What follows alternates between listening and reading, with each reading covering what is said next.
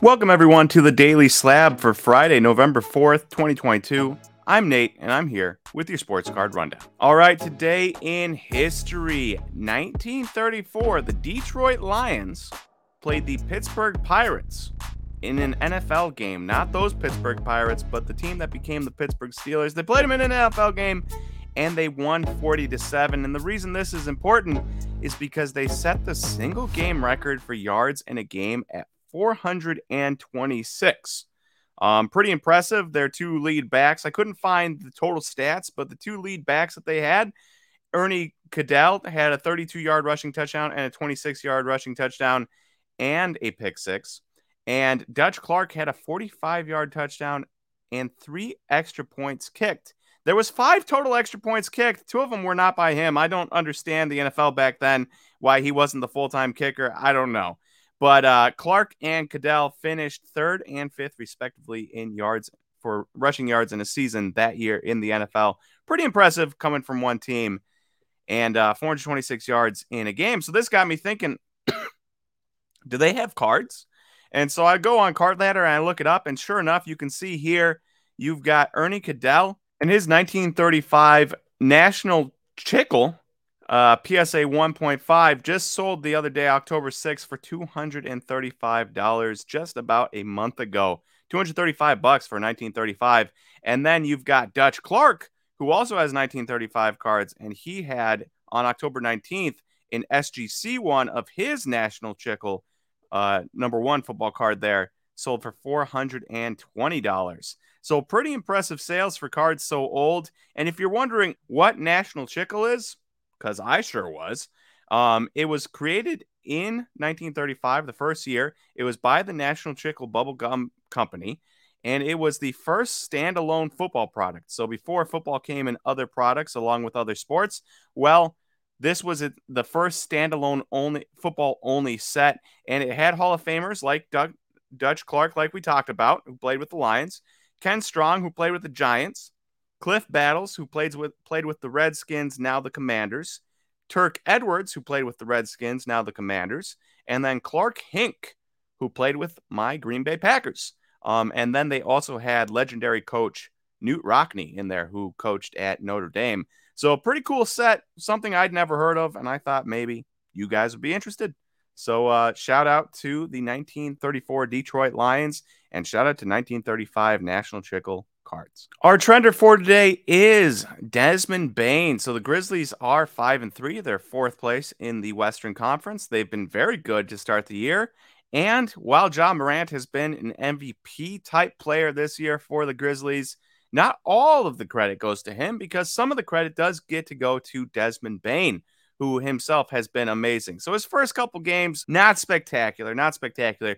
But his last four games, he's scored 30 what 38, 31, 32 and 29 points in those games. Um, three out of the four were wins and a one point loss. He's been really good lately.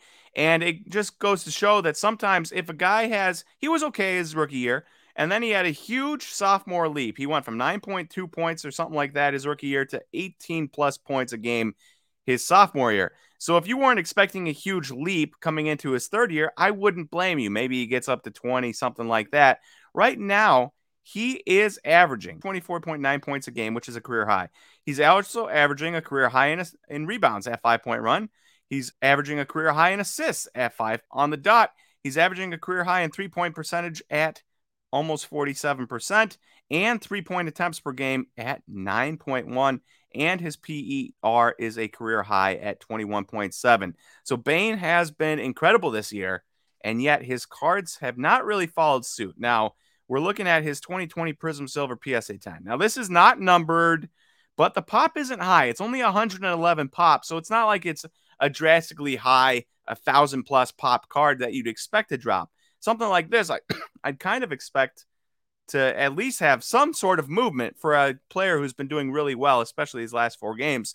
And yet, it has decreased a little bit under a percentage point. Now that's not much. It's basically the same price it was. It started at two ninety nine ninety nine um, in the last three months, and it is at two ninety eight now. A two dollar change that for a three hundred dollar card, that's basically nothing. But it's still kind of shocking to see a guy like Desmond Bane, so young, on a really good team with John Morant, and yet prices aren't moving on a quote unquote lower pop card that only is 111, his PSA 10 silver from 2020. I don't know what to make of it. Um, looks like you're going to have to do more than Desmond Bane has been doing in the early going to be able to move your card market in this current economy. All right, PWCC Flip Quest number 42 is coming up for us this weekend on the Slab Stocks YouTube at 9:45 p.m. Eastern Time, 6:45 p.m. Pacific, and uh, there's some interesting things going on in this auction, but none more interesting than this. There appears to be somebody who is selling their entire Rafael Devers collection. So if you go to auction 42 and just look up Devers and sort price high to low, you will notice that there are 27 results for just Devers in this auction, including a Bowman Chrome Blue Auto PSA 10, the Gold Wave Topps Chrome Gold Wave Rookie Auto out of 50 PSA 10, the Topps Chrome Sapphire Green Auto out of 50 PSA 10, a Bowman Chrome Rookie Gold Auto out of 50 PSA 10, a Topps Chrome Update Gold Auto out of 50 PSA 10, a 2014 Bowman Chrome Gold number to 50, Bowman Chrome First Gold number to 50 PSA 10, and then a billion other cards that you can see on your screen here. A lot of autos, a lot of Topps Chrome, a lot of Bowman Chrome, and other random autos. And this is 27 cards long. I'll go to the next page so you can see the last couple, including an optic card and a finest hour, whatever that is. This is pretty crazy to me because the baseball season just ended, and yet somebody has to be one person, I'd assume, decided to sell all of their Rafael Devers cards about a month, maybe two months too late. And so you should be able to find some massive steals on Devers this upcoming Sunday. So if you are a Devers fan, if you are a Boston Red Sox fan, or if you're just a fan of really good players and think you might be able to get something on the cheap, there's a ton of Devers, and you might be able to find a steal or two in there because this person is selling their entire collection. All right. Lastly, we've got the SGC submission coming up on 11:15. That is 11 days away. So if you are into cheap grading at $18 a card and quick returns, it's about two weeks from the time we send it out to the time you get it back. If you're into that, well, go check out slabstocks.com/grading to learn more. It is a uh, pretty good time. I've used it myself, and I've got my cards back quick, and I've gotten good grades, and uh, you get them sold quicker than you could possibly with other companies and you pay less. So check that out, slabstocks.com slash grading. All right, that is the end of the Daily Slab today. Thank you everyone for listening to Friday's Daily Slab, and I will talk to you guys all again on Monday for the next Daily Slab.